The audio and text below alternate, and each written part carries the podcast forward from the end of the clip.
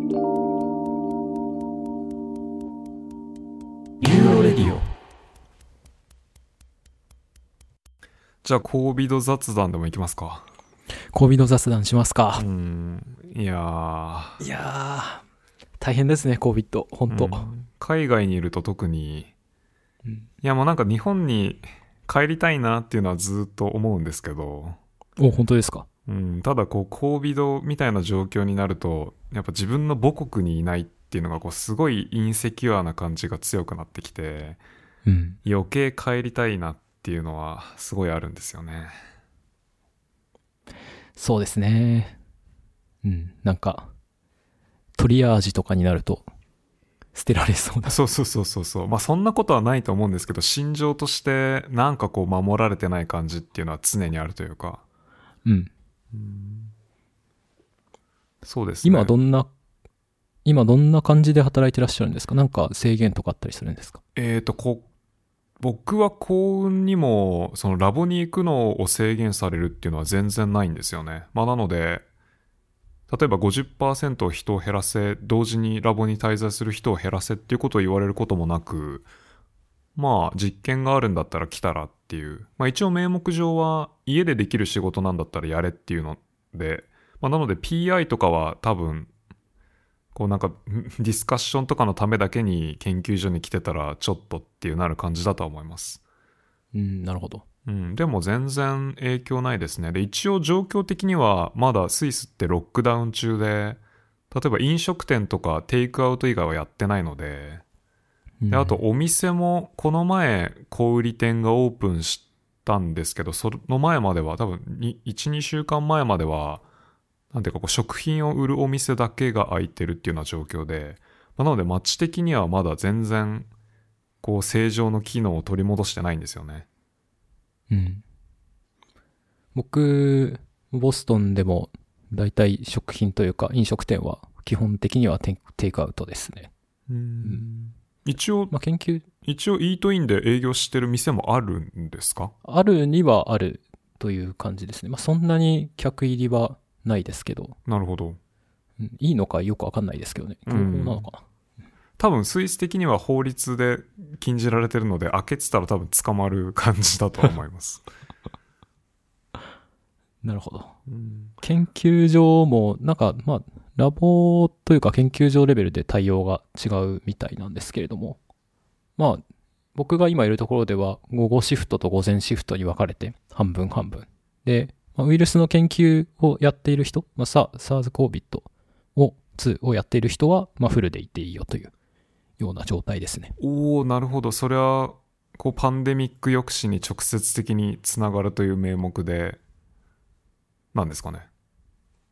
そうですね。へえ、それはなんか証明書とかを取るんですか？私は COVID 研究に直接関与しております。的な。ああ、どうなんでしょうね。ちょっと、それが決まった時にいなかったんで、正式な書類があるのかはわかんないですけれども、なるほどな。まあでもそれはメイクスセンスというか、まあ我々みたいなあんまり直接役に立たなそうな研究してる人とはこういう有事の時には差がつくのはまあいいことだと思いますけど。そうですね。うんでもどうですか？あれ？いつボストンに移られたんでしたっけ？僕は1月末に移ってますね。そうでかそうか。まあ、もう1ヶ月ですね。うん。でもってことはインタビューしたりとか、ビザを取ったり、まあラボを移るのを決めるっていうのってもう全部基本的にはパンデミック化にやってた感じなんですか？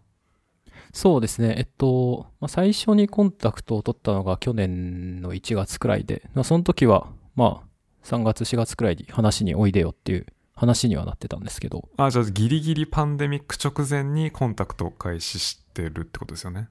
そうですね。うん。で、まあ、その後、まあ、3月頭ぐらいからアメリカの状況がめちゃめちゃ悪化して、来れる状態ではなくなったと。そうですね。あ、じゃあ航空券とか取ってたんですか？あいや、その時はまだ取ってなかったですね。えっと、はいあ、これやばいなって思って。で、しかうんもあの、年度末だからちょっとどう執行しようかなっていうのが。年度末？あ、3月、4月、ちょっとどっちになるか分かんなかったのと、まあなんか、ああ、予算、予予算組的な。あ、なるほど。そうですね。うん。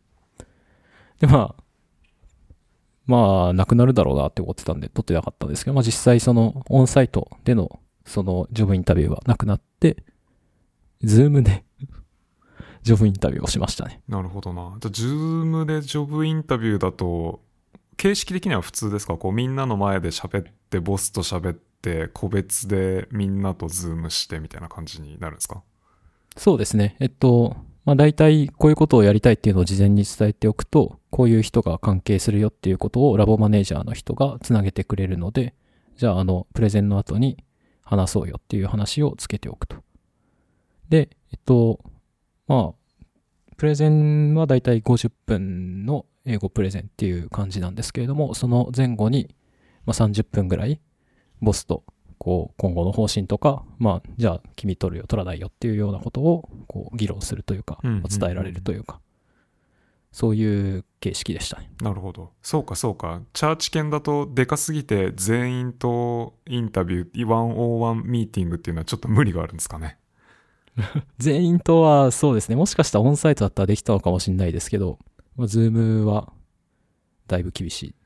そうですよね。まあ、うちみたいな、例えば20人いかないぐらいのラボだったら、特に onsite でやってた時は絶対基本的には全員と喋るっていうのをインタビューの時に課してるので、まあ、 Zoom 下でもできるだけそうやってやってますけどね。まあ、40とかそれ以上のラボだとちょっと物理的に 難しそうですね。そうですね。うん。まあまあ、でも、あの、ちゃんと、がっつり、なんて言えばいいんだろうな。興味が重なっている。けど、まあ、いい感じにプロジェクトは分かれているみたいな。そういう人と、こう、喋って、で、今のメンターになってくれてますね。めちゃめちゃいい人です。うん、いいですね。まあ、やっぱラボ入る前にこうボスだけとしか喋らないっていうのはかなり怖い感じがするんで、んそうですね。大事ですね当。たりで、当たりでよかったな。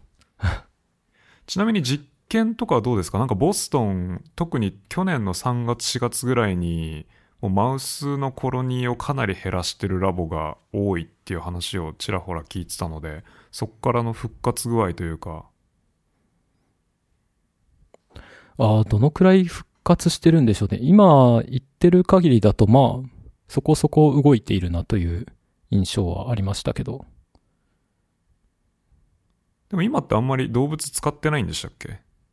今、そうですね。今動物使えてないですね。来週から僕はあの、オンサイトでのパーフュージョンのトレーニングがあって、ああ、なるほど。そこから動物を使い始める。はいはいはい。それはあれですか、免許っていうか、講習を受けてトレーニングを受けないと、過去にこうアメリカ国外でどんだけ経験があっても、動物実験してはならないみたいな感じなんですかね？そういう感じですね。うん。なるほどな。じゃあ多分僕もアメリカに行ったらそういうのを受け直さないといけない感じなんですかね。ですかね。そんな気はしますね。うん。まあまあまあ。まあスイスも同じ感じで来た時になんか2週間ぐらい座学の講習と、そのまあパワーフュージョン練習というかこうマウスのハンドリングの練習みたいなのをやらされて、うん。まあちゃんとしてるのはいいことだと思いますけど。うん。そうですね。でもどうですか？こう、COVID 下に留学を開始してしまうと、なんていうか、一つの醍醐味である、こう、異国の感じというか、違う文化というか、まあ、アメリカってそんなに観光っていう感じではないかもしれないですけど、まあ、国内旅行もはばかられるし、外でご飯を食べるのもはばかられるし、なんていうかこう、留学したはいいけど生活自体はそんなに変わらんなというか、まあラボのコミュニケーションが英語になっただけみたいな感じになりそうですよね。そうですね。まあ、強いて言うのであれば、スーパーマーケットがちょっと楽しい。あー、なるほど。確かに最初違う土地に行った時に物がわかんなかったりしますもんね。そうですね。うん、ああ、でもアメリカ。こうやってこう言うんだ、みたいな。でもアメリカは商品名全部英語か。うんまあ大丈夫そうですね。まあ、イメージはつきますね。うんまあ、あるし。うん。僕最初に来た時スイスってこう公用語がドイツ語フランス語イタリア語で英語はないのです結構スーパーがきつくて何が起こったかっていうとあのヨーグルト買おうとして生クリーム買ってたみたいなあとどれがどれがどれが衣類用の洗剤なのかわからないみたいなこうすごい小さいストレスが多発してまあ英語圏だとそういうのはなくて良さそうだなっていう感じがなんかします。今はもう覚えたって感じですか？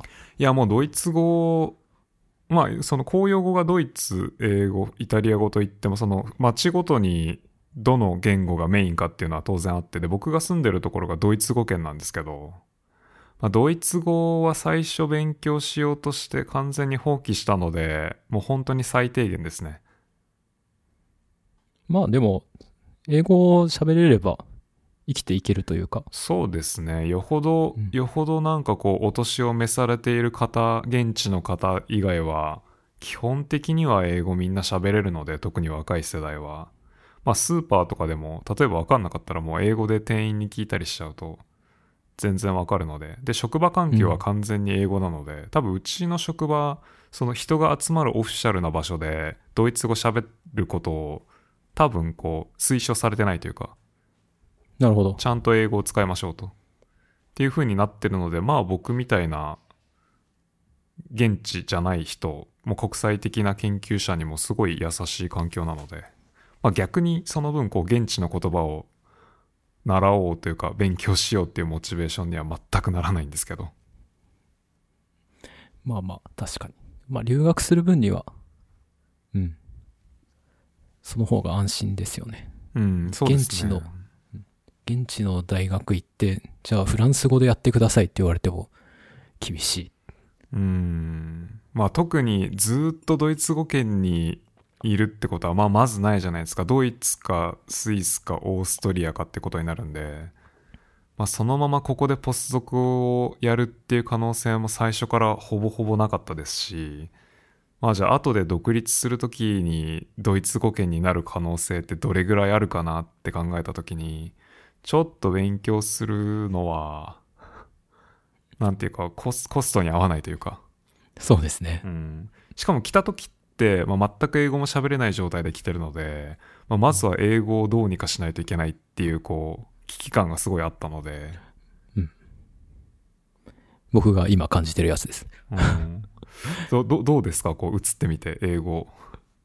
映ってみて、いやー、まあ、まあ、聞くのとか喋るのとか、喋るのじゃないや、聞くのとか読むのとか、まあ書くのとかは、まあ大丈夫なんですけど、喋るのはやっぱまだ慣れてないなっていう感じはしますね。うんまあ、必死に一日一笑いは取ろうとしてますけど、なるほど笑いを 笑いを取りに行くスタイルなわけですね笑いを取りに行く。うんそうですね。そうかそうかでも交尾とかだとそれこそその話す機会みたいなのもなんか必然的に少なくなってしまいそうですねああ、そうですね。まあ、なんか、僕の今のメンターは幸いワクチンを打っている人だから、遠慮なく話しに行ってますね。今なるほどそれはなんかクリニカルサイドでも研究してたりするんですか？そうですね。それこそ SARS-CoV-2 の、あの、研究をちょっとしているというか、ああなるほど診断用ツールの。はいはいはいはいはい、あなるほどですねそれは確かにお互い安全というか安心安全。そうかいいですねワクチンとかどうですか？なんか多分ウィースインスティテュートの隣の建物で働いてる知り合いが僕いるんですけどもうワクチン打ったよみたいなことを言ってて。でも多分こう患者さんと触れ合うような研究をしてるわけではないのでなんか多分病院のおこぼれかなんかが回ってきたのかなという感じがしますけどウィースとかどうですか？ビースは全然ですね、えっと、まあ、ハーバード医学部とも関連してるから回ってきそうなもんですけど、やっぱ病院とは関連がないんで、後回しというか。んまあ、ちゃんとしているといえばちゃんとしている。そうですね。うんまあでも難しいですよね。どうなんですかね。こう、賞味期、賞味期限じゃないか、消費期限みたいなのがあるから、捨てるぐらいだったら余ったやつを病院キャンパスにいるリサーチャーに打つかっていうのはなんかアメリカだとどこでもやってそうな感じにうん。見えますよね。まあどっちがいいのかっていうのはちょっとわかんないですけど。まあ、倫理的には OK みたいなことを、その、なんか、ピースインスティチュートに倫理の専門家みたいな人がいるんですけど、はいはいはいまあそういうことを言ってましたね。あ、捨てるよりはいいだろうと。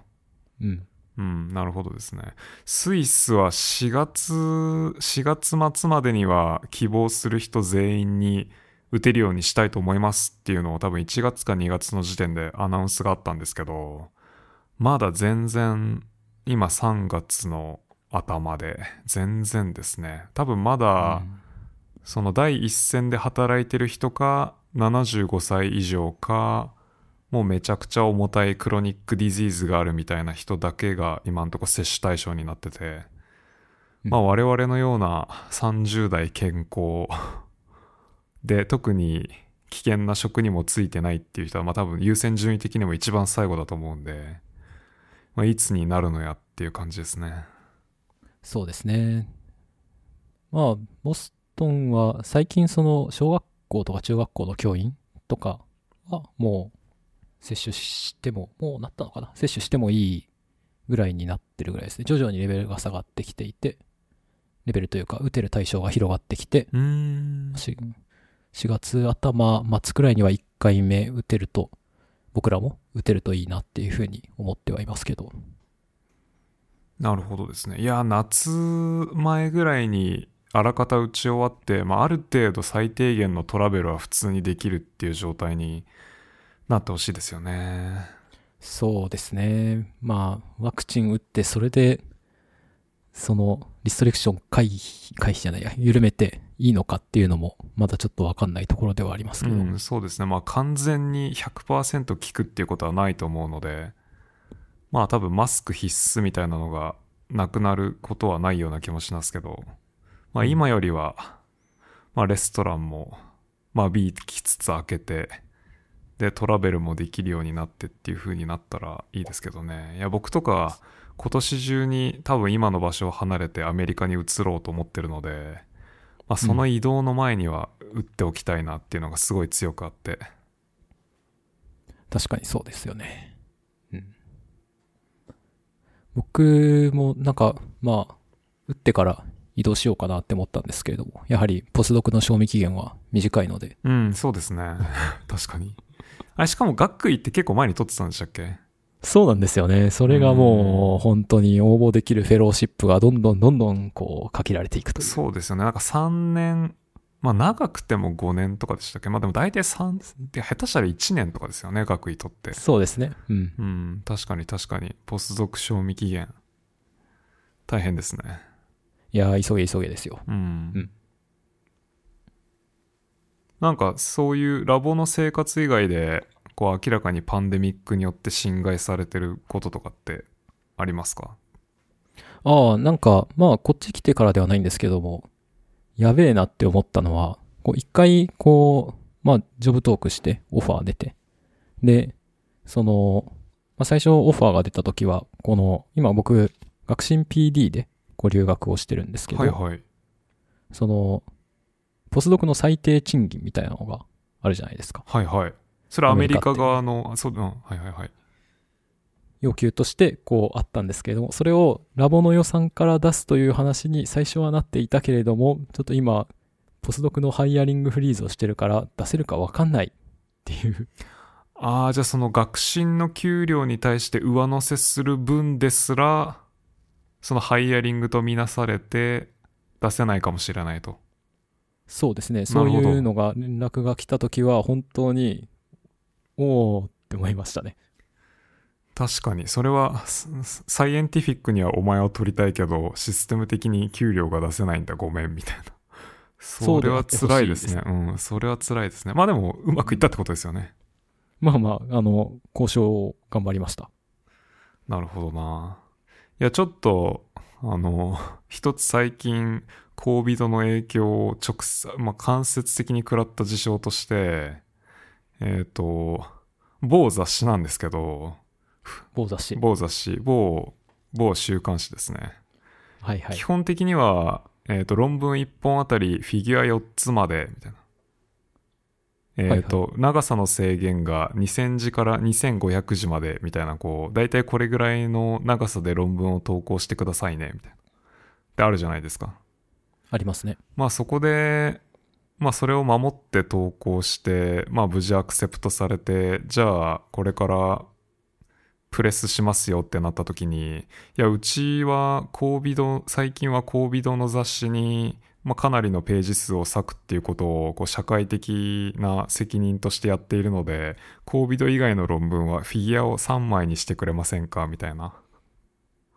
本当ですか？そうそうそう、ね。ちょっとそのメールをもらった時にびっくりして、で、ええー、と思って直近でその雑誌に出た論文を見てたら確かに普段はフィギュア4確かに枚なのに3枚だったりして、そうですね。確かにそうですね。ああ、これは、ま、マジかっていう。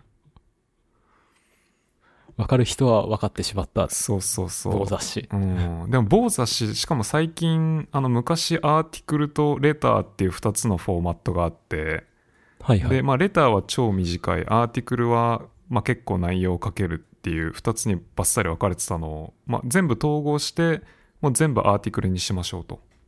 うんっていうことを多分1年か2年ぐらい前にやったと思うんですけどただ実際何が起こったかっていうと名目上は全部アーティクルなんですけどまあそのアーティクルが昔のアーティクルに比べてめちゃくちゃ短くてまあ要するに全部レターになったっていう感じなんですよね。そうですねう。ん第1回の論文紹介で宮脇さんに読んでもらったバイオアーカイブの論文も明らかにその某雑誌に向けて書かれてるんですけどまあフィグなん5個。そうそうそうフィグ5個多分載せられないしてかこういうデータリッチっていうか明らかにスペースを割いた方がいいような論文もこう無理やりメインフィギュアの数を減らしてで重要な情報が全部サプリに行くみたいなっていう状状況がどんどん加速するなっていうのをやれやれっていうのをこううん高微度、高微半半分高微度のせいだし高微度じゃないところでもどんどん長さを削減してうん何の何なのかなっていうのを思っておりましたまあ、そうですね。うん。バイオアーカイブに自分の作りたいフォーマットの論文を上げちゃってっていうのができたらいいんですけどね。うん。まあいろんな事情でできなかったりしますからね。そうですね。まあでもそれ一択な感じしますよね。自分の書きたいように。で全部メインに載せたいものはメインに載せて。でまあ仕方ないから論文に出す時に短くすると。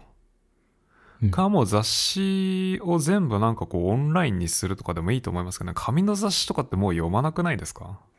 読まないですね。読んだことないかもしれないですね。うんなんかこう図書館とかに置いてあってパラパラめくってああ印刷フィギュアツルツルしてて綺麗だなみたいなたまに眺めることはあっても紙の雑誌を読むことっていうのはまあほぼないじゃないですかうん。まあするともうオンラインフォーマットで長さ制限なくっていうのがもうみんなハッピーだと思いますけどねだってぜこうその某雑誌とかトップを含む某ジャーナルを読んでてサプリ読まないことってまずないですもんね読まないと理解できなまずいじゃないでか、ないですすね。ううんん。うん。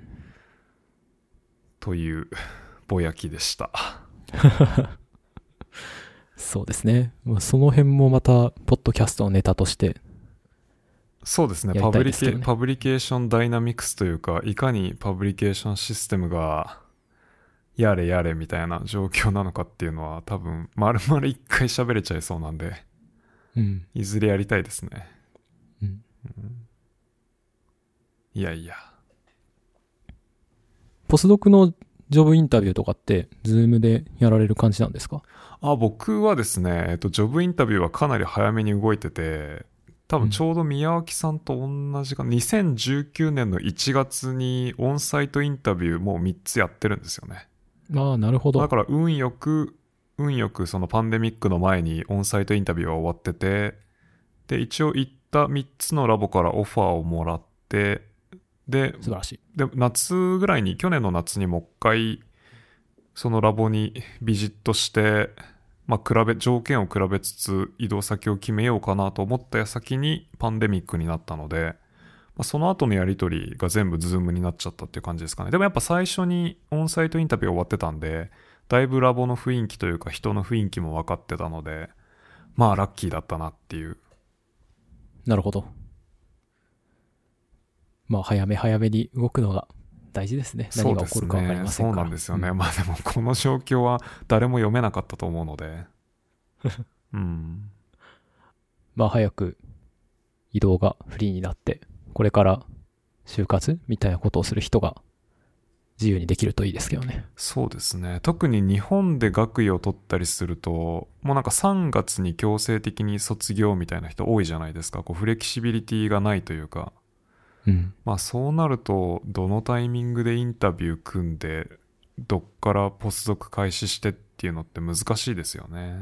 そうですね。僕がいるプログラムとか、えっ、と、学位を取るそのディフェンスの日っていうのが結構任意に決められるので、うん。だから僕もポスドクを開始する直前ギリギリにそのディフェンスを設定して、なるべく学位を取ってからの時間のロスがないようにっていうのを考えてるんですけど、まあ日本だとそれができないのはちょっとフェローシップ的に難しいですよね。そうですね。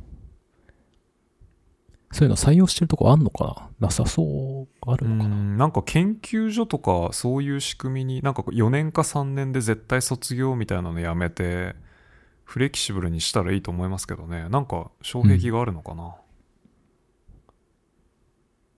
うん。オイストとかどうなんでしょうね？やってんのかな？うん、気になりますね。多分、あそこは限りなく、こう、欧米スタイルでっていうのをやろうとしてるように外から見えるので。まあ、オイストのゲストみたいなのもいつか呼べるといいですね。確かにそうですね。うん。内部情報を語ってもらうと。うん。みんな沖縄に行こうみたいな。うん。沖縄行きたいですね。沖縄行きたいですね。そんな、オイスト締め。モイスト締めですね。じゃあそんな感じで、コービド関連の雑談を終わろうかなと思います。まあ沖縄っていうか、日本に帰りたいです。そのバケーションでどっかに行きたい。あ、そっか、宮城さんは日本から行ったばっかりなんで、特に同意はしてくれないのか。こう僕が日本に帰りてえって言ったら、いや、めっちゃ帰りたいっすって来るかなと思ったんですけど。僕今徒歩2分のところに日本食スーパーとかあって、うん。あんまりホームシック感は。まあまあ、なきにしもあらずですけど、そこまで強くはないですね。そうか、そうか。いやー、欧州の小都市は大変ですよ。日本食スーパーもなく。うん。まあなんかカリフォル、うんカリフォルニア留学とか僕は甘えだと思ってますからね。うん。いや、本当に今コアラのマーチがめちゃめちゃ美味しいんですよね。じゃあ今回はそんな感じで。怒った。ではでは。ではでは。